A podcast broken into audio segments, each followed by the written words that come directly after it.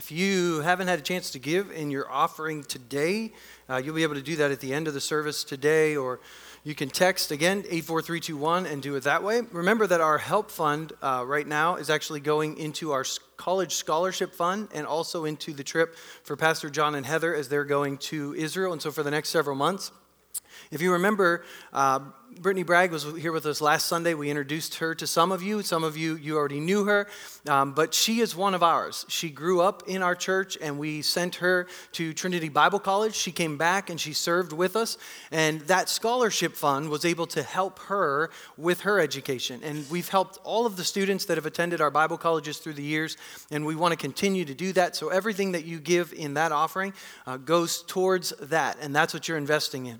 You're investing in that ministry, and so for her, we've invested in Spain, we've invested in Turkey, we've invested in the students here in Huron as she worked in the E S L department and uh, had a relationship with many of them when she was on staff with us. And so thank you for your giving uh, today, and just wanted to make you aware again of that, um, that special change to that offering. And so if you've got your Bible, uh, in fact, I'm going to encourage you to do something different. I want you to take the Bible in front of you in the pew, and uh, we're going to go to First John chapter three. It's on page one thousand thirty-two. First John chapter three, and today we are in part six of the series that we are calling Unoffendable. Unoffendable, and it is uh, based on the book written by Brant Hansen called Unoffendable. Uh, when we started service today, there was still one copy available in the back, and uh, more are coming this week. It's been really difficult to try to keep that in stock um, for some reason, and uh, I love it. I love what it's doing in the lives of the people in our body. I love what it's doing in the lives of people um, outside of our body as well. And this is one of the most important discussions that we need to have as the body of Christ, because as we've talked about in this series, it is absolutely impossible not to have the opportunity to be offended. In fact, here's the, here's the thing. I guarantee you this week, you will have one minimum, one opportunity to be offended with someone this week. It could be your spouse. It could be your kids, it could be a coworker, it could be the president of the United States, it could be anybody. It could be the driver in front of you. You will have the opportunity, guarantee it. Whether or not you take it is what we've been talking about, because we can choose to live this unoffendable life. But in order to choose it, we have to choose now to lay down our right to be offended. We have to choose to lay down our right to anger and our right to hurt. We actually have to start choosing to honor all people. All people. I had a conversation just a few weeks ago with someone, and I said, "Did you know the Bible actually says to honor all people?" And they said, "Well, I know it says honor authority. It doesn't say honor all people." First Peter two seventeen, honor all people. It really does.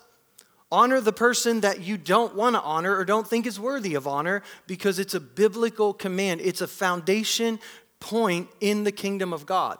And for some of us, how many of you know the Bible says in order to receive, it's you give. You give, you receive. You, you get it? That's the kingdom mentality, give, receive. We attribute that to money a lot.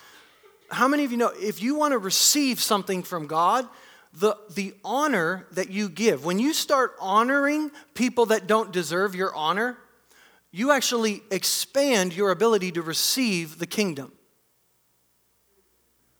See, some of us are praying, "Oh God, give me revelation, give me the kingdom." And he's like, uh, there's no room, because you're not giving out what I've given to you. And so because of that, I really can't put more in you. It's the Dead Sea concept. You've taken in all you can. And so when we learn to give, when we learn to bless those who curse us, you actually open yourself up to receive more of the kingdom. When you learn to love your enemies, you open yourself up to give, to receive the kingdom. That's what happens. And so today, we're talking about this amazing love. How can it be? That's my title, Amazing Love, How Can It Be? And I know I stole the title, and it's the title of a song, but um, I want to bring us back to the, the concept of that song. And we're fresh off of Easter, okay? The first week after Resurrection Sunday, when we talked about God's love displayed for us through the death, through the resurrection of Jesus. And we are going to do something a little bit different today. We're actually going to read two chapters from the Bible. I'm going to read First John chapters three and four, and I thought if we all read it from the same version, from the same book, then it would maybe help us to pull from it. And then I'm actually going to just give you thoughts from chapters sixteen, seventeen, and eighteen of the book Unoffendable, because I believe it is a great commentary on First John chapters three and four. And then we're going to end by receiving communion together, because we're going to come full circle. We're going to come to the cross. We're going to receive, and we're going to ask for the grace to release that same stuff. So can we do all of that in the amount of time we have?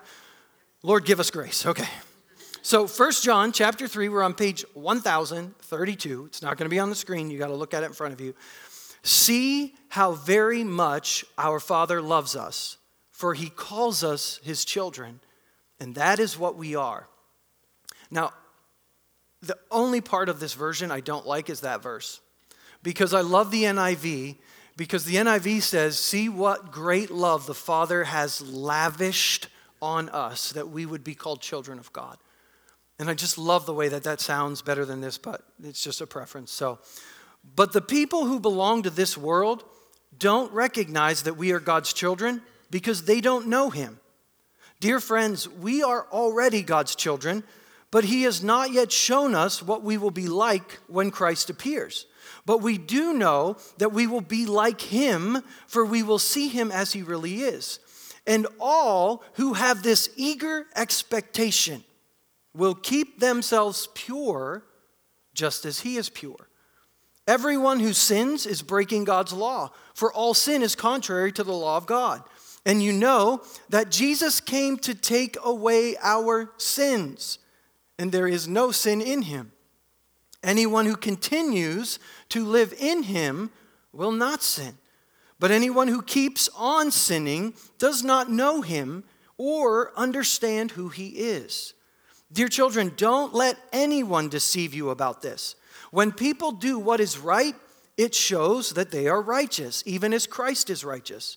But when people keep on sinning, it shows that they belong to the devil, who has been sinning since the beginning. But the Son of God came to destroy the works of the devil. Those who have been born into God's family do not make a practice of sinning, because God's life is in them. So they can't keep on sinning, because they're children of God. So now we can tell who are children of God and who are children of the devil. Anyone who does not live righteously and does not love other believers does not belong to God. Wow, let's read that one again. Anyone who does not live righteously and does not love action, other believers does not belong to God. This is the message you have heard from the beginning. We should love one another. We must not be like Cain, who belonged to the evil one and killed his brother. And why did he kill him? Because Cain had been doing what was evil, and his brother had been doing what was righteous. So don't be surprised, dear brothers and sisters, if the world hates you. If we love our brothers and sisters who are believers, it proves that we have passed from death to life. But a person who has no love is still dead.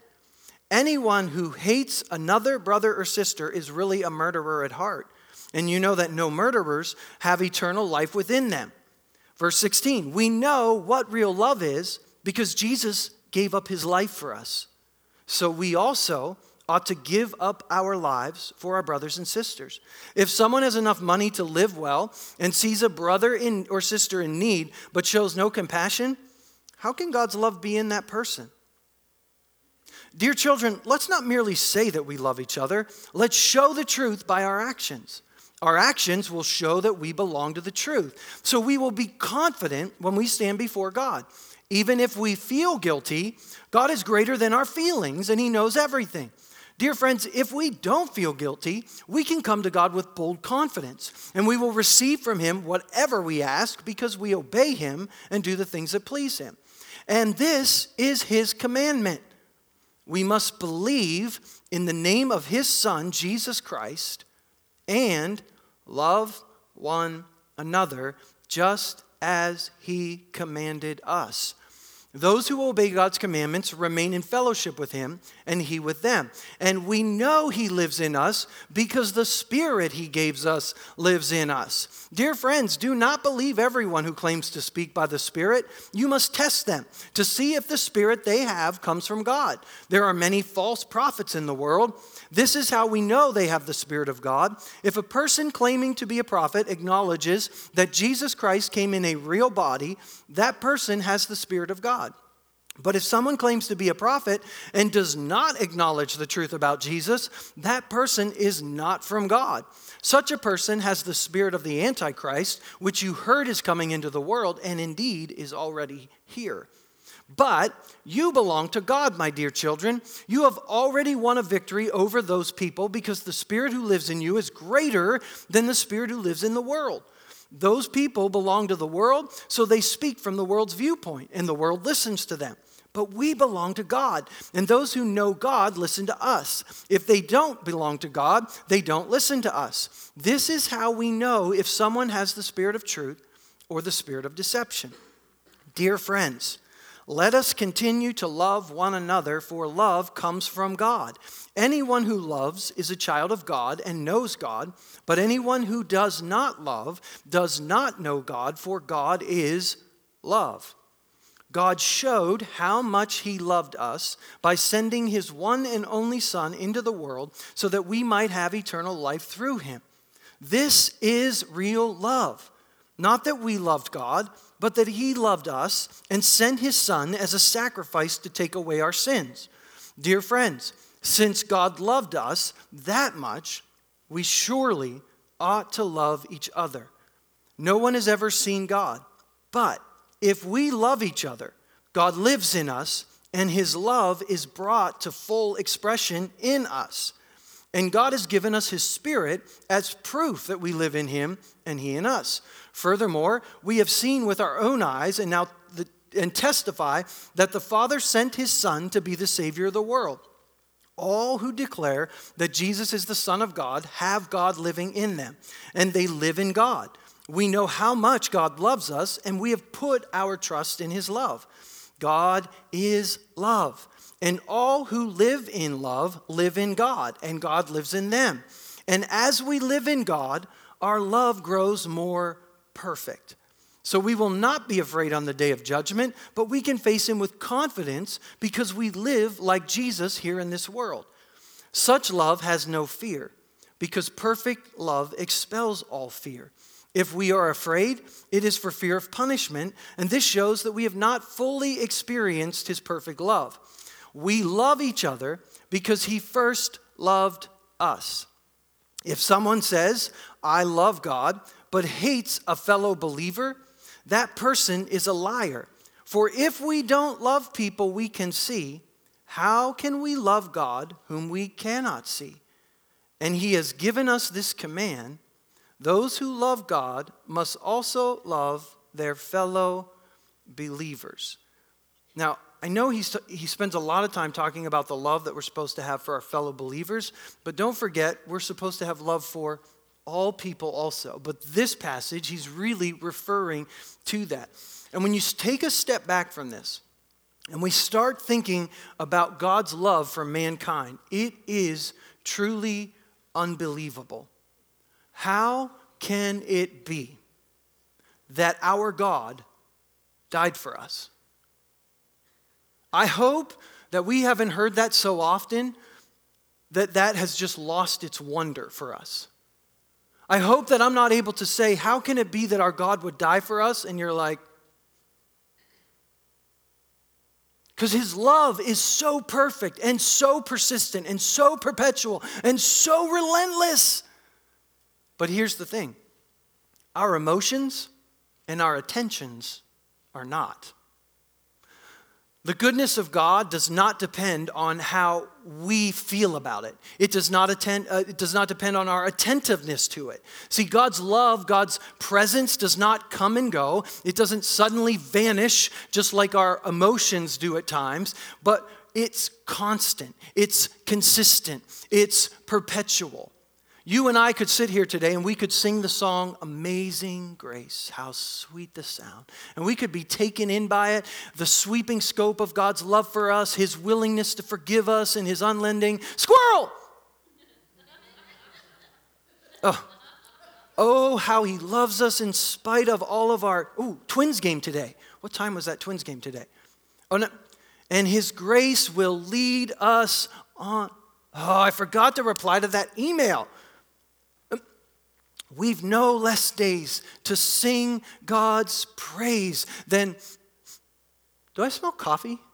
I totally smell coffee. Is someone making coffee? And yet, in all of that, do you know what? God's grace is still amazing. See, we can ignore it. We can let it drift from our awareness, and it remains right there, unchanged and unmoved. Whether or not we currently feel that God is in this room or that he is around us does not change the reality that he is, that he is always present with us. And as Pentecostals, this is our dilemma, because we tend to rely a lot on our feelings. And now we would never actually call them feelings. We would say sense. I don't sense God's presence. Can I tell us something? That whether or not we sense or feel he is with us, he is with us. And whether or not we sense or feel that he loves us, he loves us. And whether or not we sense or feel that we are worthy of his love, well, we're right. We're not worthy of his love. But yet, that's the amazing part, is that he still loves us, and it does not change the reality of our love. Our feelings do not change it. Ultimately, you and I are never worthy of his love. Even on your best behaved day of life, we fall terribly short of the worthiness of his love. But his love is constant, and guess what? That is good news. It does not mean that we can be lazy or indifferent, but on the contrary, I believe when we encounter his amazing love, it actually transforms us completely. Unfortunately, not all at once. In the book, Brant Hansen talks about these imperfect saints that are gathered around the throne in Revelation chapter seven. You know, those who have made themselves ready and who are, are there in these white garments. And this is what he says about them. Then the voice says, they have washed their robes and have made them white in the blood of the Lamb. There they are. There we are, the multitude who so wanted to be faithful, who at times got defeated, soiled by life and bested by trials, wearing the bloodied garments of life's tribulations, but through it all clung to faith. My friends, if this is not good news to you, you have never understood the gospel of grace. As I said, the best news ever. God still loves us. He has not abandoned us. Every hope that we've ever had that someone would find value in us, would think we were worthy of love, would find us enjoyable and attractive and pleasing and worthwhile is met in him. God himself loves us. His love trumps everything, and nothing, Paul wrote in Romans, can separate us from that love. And Paul says even more, when you put your trust in Jesus, there is now therefore no condemnation in you. None. You are off the hook. That is so stunning, and it is actually really hard to believe, because there is nothing else in this world that seems to work that way. This is not based on my performance. That's totally based upon what God has done for me. He loves me because it's who he is. And please get this. He is not constantly evaluating our religious goodness.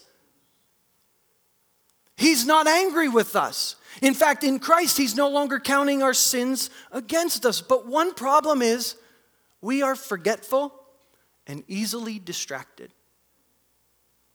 We don't always live in the reality of the good news.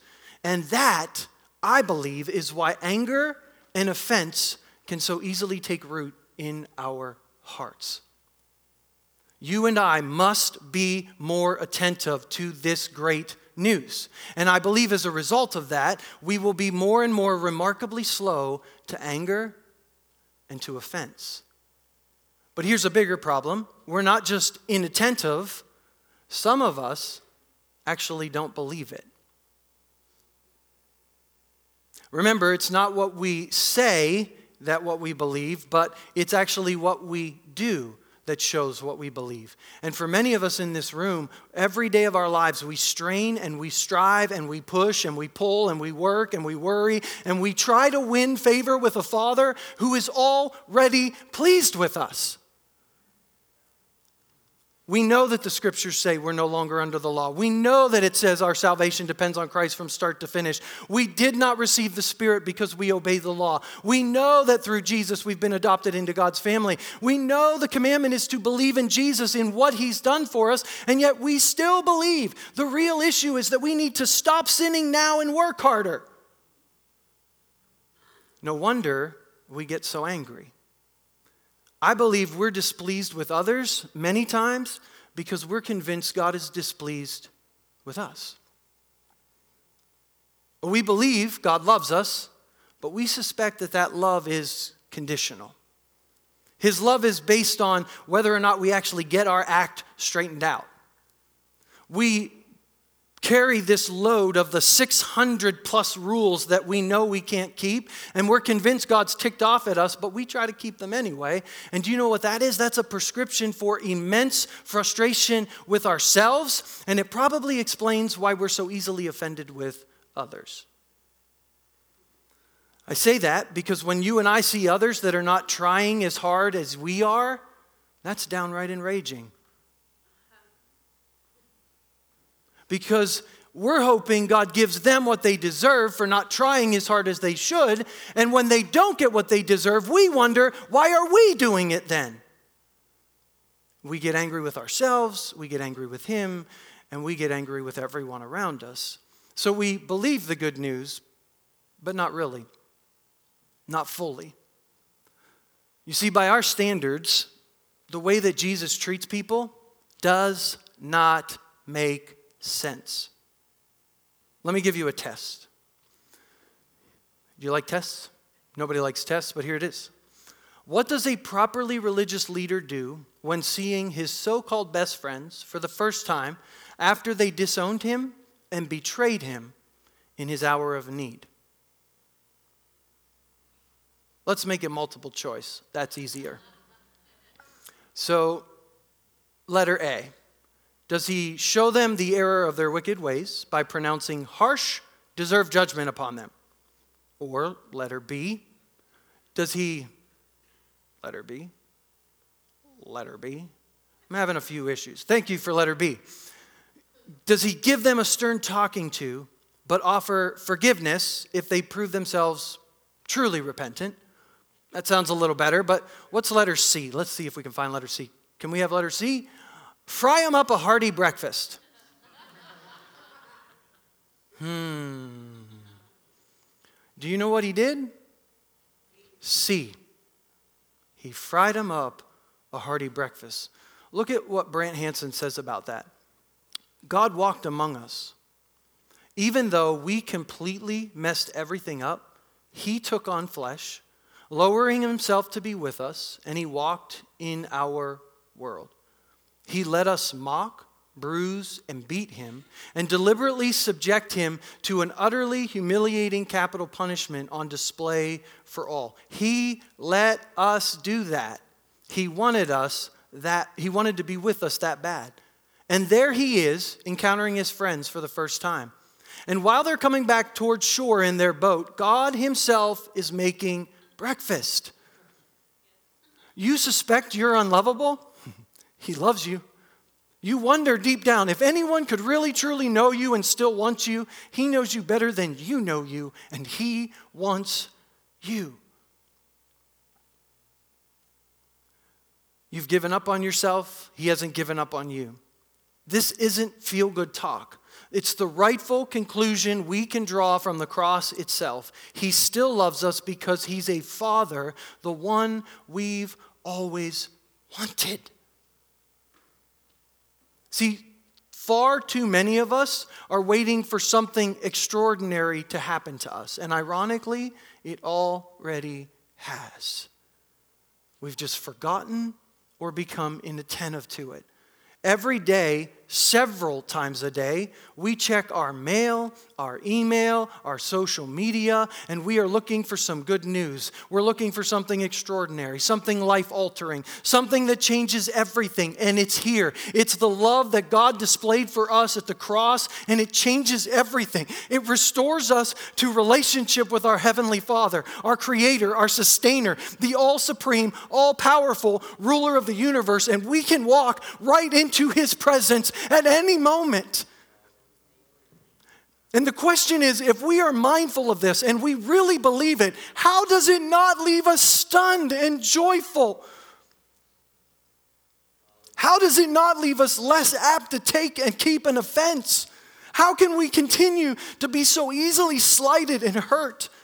If we really believe it, we should be known for being less apt to criticize, slower to anger, and more forgiving. We'll be known for loving one another because now we have the power to do just that. See, you and I have finally found what we have always wanted, significance and security from the one who can give us both. And if this is true, then our love for one another would be an accurate test of whether or not we really believed all of this. Our very refusal to be offended, our patience with one another, would actually point to the truth of Jesus and that we actually belong to Him. Because He says, love like me, forgive like me. Jesus, the one who made breakfast for His betrayers. One of the things that I feel like God at Restoration Church has asked us to really sow into is the racial restoration that needs to happen in our culture. Please never be dismissive of this issue. It is a big issue that the enemy has used to keep many on both sides in bondage. And in the chapters we read this week, Brant introduces us to his African-American producer named Sherry. And Sherry was invited to speak at a church. And when she was invited to speak at the church, she was confronted by racism by one of the adult male white leaders. Did I say white twice? Maybe I wanted to overemphasize it. I can't remember. But she was confronted with it, and so she had to act. And she acted, responded in love and with a hug. And this is Brant's take on that situation. I know Sherry takes racism very, very seriously, but she says she also has to forgive racists because she has to love people in her family, and they are part of her family. She has to love them as Jesus loves her. Sherry's not, Sherry's love is not naive. That's exactly why it's so profound. She's setting her offense aside, not because it doesn't matter, not because it isn't completely understandable, but because of what Jesus has done for her. She's choosing against offense. Not, excuse me, not just because God loves these men, but also because God loves her and has set aside her very real offenses in order to be with her. There are those of us who pat ourselves on the back for loving our families and friends. I'm loyal to the end. I'd die for my kids, we'll say. Truth is, that's not really terribly remarkable. Everyone, or practically everyone, feels this way. What is terribly remarkable is when someone is willing to love a person in the name of Jesus, whom he or she would otherwise despise. It makes no sense otherwise. Why would we ever regard someone as family who would otherwise be an enemy? Why ignore his faults or cover her wrongs with love? Without Jesus, it simply makes no sense. But Sherry's very refusal and our very refusal to take and hold offense is evidence of the existence of God. This is how they'll know we belong to Him, Jesus said. So let's love from this moment forward because He first loved us. Can I tell you, this, more than people being raised from the dead, would change our world. How do I know that? Because Jesus said all men would know we're His disciples. They would all know that He came from God by our love for one another, not by our power to raise people from the dead. Yet I still pursue power to raise people from the dead because sometimes I believe people die before they should, and we should, by faith, be able to raise them from the dead. It's happening all around the world. But we need to pursue this. The greatest of these is love. See, this great experiment that you and I call the church, well, we didn't call it that. Jesus called it that. His Father called it that. But we, the church, is not made up of natural friends. We are not here bound together by common education or common race or common income level or common politics or common nationality or common jobs or anything like it. We are bound together in this room by the love of Christ given to us and our allegiance to Him.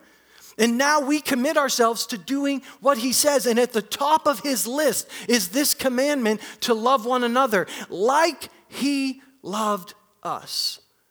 And that is why we can and must live unoffendable. This is why we give up the right to be angry, no matter how justified it may feel. Because if I'm going to love others as God loves me, I have to love them, faults and all. It's that simple. And that excruciatingly difficult. Letting go of offense and anger means forgiveness. And forgiveness means sacrifice. My sense of justice says the person who hurt me should pay for that. But with forgiveness, the forgiver, the victim, must pay again. See, whenever there's an injury in a relationship, whether it's a hurt, a broken heart, or some type of broken thing, if we're willing to forgive, what we're ultimately saying is, I got this. I'm going to pick up the bill for this. And this is precisely what God has done for us. If you and I are honest with ourselves, we would, we would realize that anger is valuable to us. And that is why we hold on to it and why we savor it. Anger means something. Anger means I've been wronged. Anger means I'm right. Anger means I'm the victim. And we want to even the scales. One way that we can do that, at least psychologically, is to stay offended. And since our anger has value, giving it up requires sacrifice. Can you put the next quote up? The cross simultaneously stands as a constant reminder of His willingness to pay the bill and as an indictment on us when we are unwilling to do the same for others. Last week we looked at the rich young ruler from Luke chapter eighteen who came to Jesus and ultimately kept all of the commandments. And Jesus then puts a demand in front of him that is too great for him to follow. And the young man, it says, walks away sad. And strangely, Jesus lets him walk away. Jesus doesn't call out after him, offering some level of compromise. Apparently, the man will either do what Jesus says or he will walk away. There's no splitting the difference. There's no paying lip service. And the crazy thing is that we have a tendency to do this with forgiveness. Jesus makes a clear demand on us to give up our anger. And He does it because He gave up His anger towards us. We need to give ours up and forgive. Forgive as we have been forgiven. And yet every one of us is guilty of finding reasons why that really doesn't apply to our situation. Maybe Jesus didn't anticipate what you and I would have to endure. Maybe He didn't realize what He was asking. Or maybe we don't realize what we've done to Him. The problem is, hear me, the problem is we don't walk away sad. Instead, we tell ourselves we can live a Christian lifestyle, just integrate our own decisions about whom to forgive and when. And that's especially dangerous because when we do that, we're actually walking away. Only we're not aware we're walking away. We've just de-radicalized the nature of following Jesus because we think we found a better way. And so today we come to the cross. We come to the Lord's table. In First Corinthians chapter eleven, the Apostle Paul is passing on to this Corinthian church why we celebrate communion. They celebrated communion very differently than we do. For them, it was a feast. The whole sense of the Passover meal that Jesus had with his disciples was relegated to the part of the church. But the problem was those who were wealthy, those who were more well-to-do, were not caring for or waiting for those who were not. And Paul rebukes them for what he says is a failure to recognize the body of Christ. Has nothing to do with using the wrong bread or the wrong grape juice. Okay? What he's talking about is people. The failure to recognize his body. We cannot claim to love him, but not actively love his body. His broken, imperfect body. See, every time we come to this table, Paul tells us we are proclaiming the Lord's death until he comes again. We're proclaiming his death. That means we're, we're, we're putting it out there. We're saying it. We're declaring it. We're, we're putting a, a flag down. This is what's true for everything he died to give us. Everything his death, death and resurrection opens for us. Salvation, forgiveness, healing, wholeness, restoration. But what we're also proclaiming is what it means for how we relate to others, to his body. You see, the cross simultaneously stands as a constant reminder of his willingness to pay the bill and as an indictment on us when we're unwilling to do the same for others. And so today, we're going to end our service together coming to this table. And what we're going to do in just a moment, we're going to have you come and we're going to have you get the elements and then head back to your seats. And when you get back to your seat, you can be seated because we're going to talk about those elements, but I want you to have them in hand for us to talk about them. And so we're going to wait till everyone's been served, and then we're going to receive them. If you can't make it to the front because of, of health condition, uh, Pastor Mark is going to come around with a tray. Just signal him as he comes around, and he'll serve you right there in your seat. For the rest of us, what we normally do is come to these center aisles and come to the front and receive communion, and then just head back to our seats through this center aisle just to try to keep us from bumping into each other so that everyone can pass through and be served. And we're actually going to sing a song that I've put on a video today for us. We're going to sing Amazing Love, How Can It Be? So I want to invite you to stand. And as we sing this song together, I want to invite you, starting in the first row, to come and receive the elements and then take them back to your seats.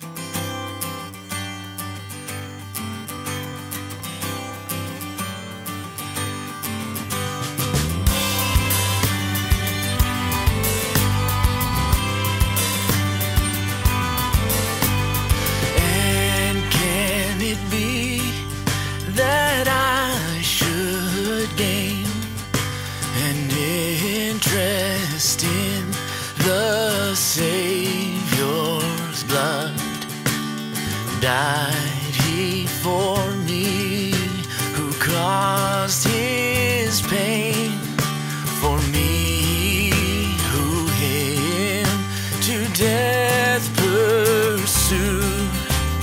Amazing love, how can it be that thou, my God, shouldst die for me? Amazing love, how can it be that thou, my God, shouldst die for me?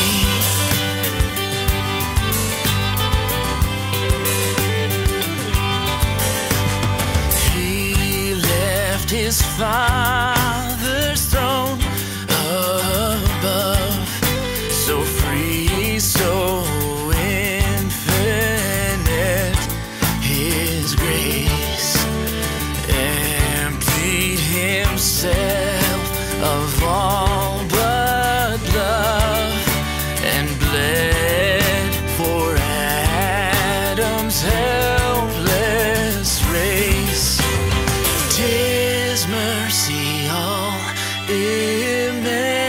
and free, for oh my God, it found out me.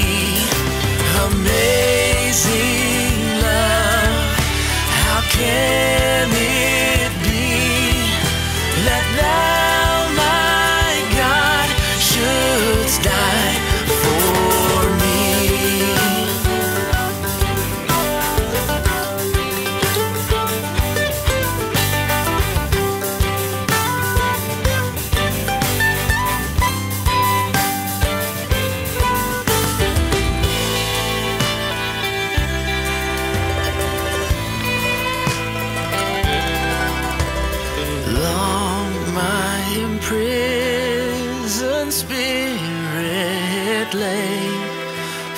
Bound in sin and nature's night, thine eye diffused a quickening ray. I woke, the dungeon flamed with light, my chains fell off, my heart was free. I rose, went forth, and followed thee. Amazing love, how can it be that thou, my God, shouldst die for me? No condemnation.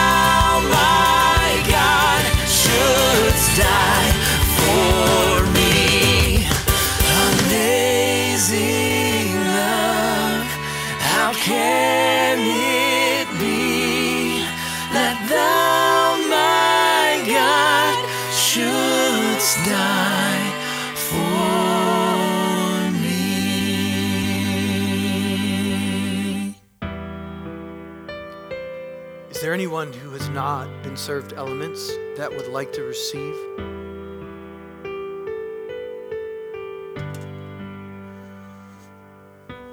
I want you to look at what you're holding there in your hand. It really is just some juice and a cracker. There's nothing that's going to transform that into the body or blood of Jesus. It's symbolic. It's a representation. And we do it because we tend to forget, because we tend to lose sight of what it is that he's done for us.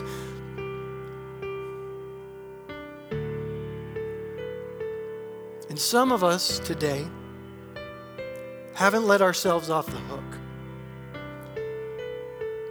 And when I talk about straining and striving and pushing, you know the weight of that. And I do not believe what he's done for us should ever be taken flippantly or indifferently or in a lazy manner. We should actually feel the weight of what he did for us. But you cannot forget why he did it. And you cannot forget that our salvation depends on what he did from start to finish, because his yoke is easy and his burden is light. And if you are not experiencing that today, perhaps you've yet to fully let yourself off the hook. How do we know if we've fully received his love for us? Well, our fears, our anxieties, our stresses, our anger can be pretty telling. My challenge to you today would not to be seek to sink deeper into that guilt and shame and condemnation, but to repent. But the other test, as Paul tells us in First Corinthians eleven, is our relationship towards others. It's not just how can it be that our God would die for us, but how can it be that I show that same love in my life? For some of us, maybe we forget what he's overlooked in our lives to be with us. And it's time for us to lay down the need to make everyone else measure up.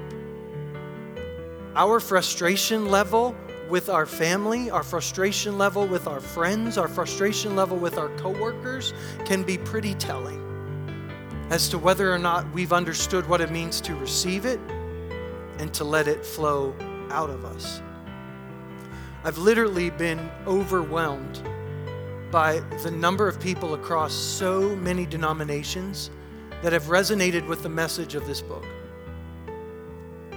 Literally, I've never seen anything like it, and I never saw it coming. People that I talk about it in conversation, I find out later, they looked it up and they bought a copy and they've read it and they've bought copies for people and they've passed it on. And not one person comes back to me and says, "Man, this book feels so good." Nobody. They don't. Everyone comes back. In fact, just this week, someone who's reading it, not from our church, said, "This guy, Brant, he is fickle because there ain't nobody but Jesus can live like this." And that's the point. I did a burial service this week, and there was some time that I was visiting with the, the funeral director, and somehow we got on this book. And he, he said to me, "I need to get a copy of that for someone." And he shared the story and, and, and why. And I said, "It's a great copy." I said, "If you forget the title, let me know and I'll, I'll get you plugged in." I said, "But for me," I said, "just today as I was driving to this service, I drove past the house of someone and they didn't offend me. Well, they didn't wrong me. They wronged one of my friends.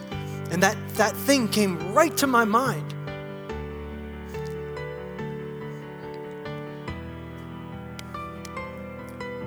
And so what I think people are starting to realize is that our spirits are resonating with the truth of this message. See, it's not about whether we don't smoke or drink or swear or, you know, do these bad sins. It's that we love one another the way that he loved us. It's whether or not we're able to look past the offense and trust that God's working in the lives of the people around us. I mean, yeah, John clearly says if we continue in him, we can't make excuses for our sin. We can't just live in sin and say, "Well, it's okay, I've got grace." No, we've got to understand the weight of it, but we can't carry the burden of it because that's already been carried for us. Some of us can't receive his love because, as I shared earlier in this service, we're not good at giving it out to others. Remember what Jesus said, "I don't want mercy, or I don't want sacrifice from you. I want you to give mercy." Do you know what mercy means? Mercy means you deserve something from me, but I'm not, I'm going to withhold it. I'm going to withhold what you deserve. Why would he ever say that? Because doesn't he think those people need to hear what's wrong with their lives so that they'll, they'll change? No, because when you give mercy to people who don't deserve it, you enlarge your capacity to receive the kingdom. See, this isn't about them at all. But yet Paul says you want to overcome evil, overcome it with good. Don't try to pay back people. And sometimes we just pay them back with a verbal tongue lashing. You know, we just tell them what they did that was so terrible. But maybe the way to open their hearts is mercy. One last quote from Brant before we take these elements together today. Brant says this, "So here I am writing this, knowing full well I'm still struggling with it. I don't come by patience with others easily or with taking the long view of what God might be doing in their lives, but I'm more patient than I used to be." Jesus is giving us a completely different way to live, and it's one that sets us free from anger, free from ever-present guilt, free to really love people free from constant anxiety, and free to get a good night's sleep. See, these elements represents God's unrelenting love towards us. And so, Father, we come to your table today with these symbols in our hand. The bread that symbolizes your body that was broken for us. Your blood that confirms, that seals this new covenant, that lets us off the hook.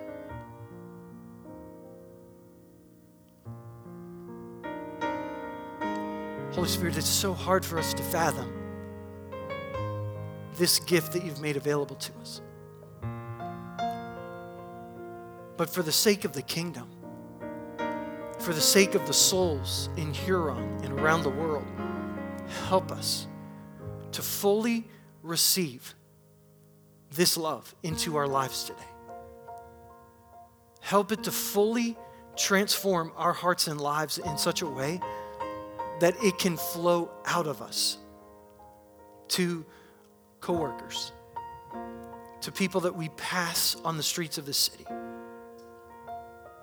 to friends, to neighbors, to those closest to us, to our children, to our brothers and sisters, to our parents, to our spouses. Holy Spirit, transform our lives through this amazing love today.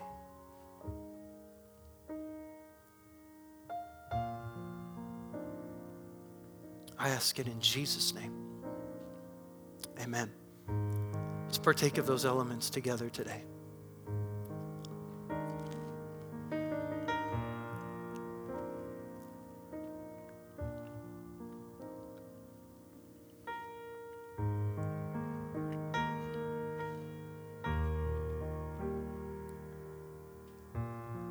You're free. You're free. You're free. Some of you are going to need to sit here for a while until maybe your heart catches up with your mind. And that's okay. We're going to leave this room worshipful. We're going to just continue to play some, some music, and you can stay as long as you need. Some of you maybe need to come to the front and lay something down. Maybe there's some anger, some hurt, some indifference towards others that you need to lay down. Don't walk out of this room without dealing with anything that the Holy Spirit has brought to your mind today. He didn't bring it to you for you to carry it like a ball and chain. He brought it to your mind today for you to admit it, to lay it at the feet of Jesus, and to turn away from it. So make sure that you take time to do that before you leave today. I'm going to pray a blessing over you, and then I'm going to dismiss. And I'm going to ask that if you want to leave, if you need to leave, that you do it quietly and don't visit with each other in this room, but let this be a room that's uh, available for prayer for those that want to to pray or be prayed for. Our prayer team will join you here in the front. If you need prayer for anything, we'd love that opportunity to pray with you before you leave today. But don't rush out of here. Allow the Holy Spirit to just finish that work in your heart that needs to be done before you leave today. Now, Father, I pray that you would bless them and keep them. I ask that you would cause your face to shine on them, be gracious to them. I ask that you'd lift up your countenance upon them and give them peace. And I ask it in the name of your Son, Jesus. Amen. God bless you as you go today.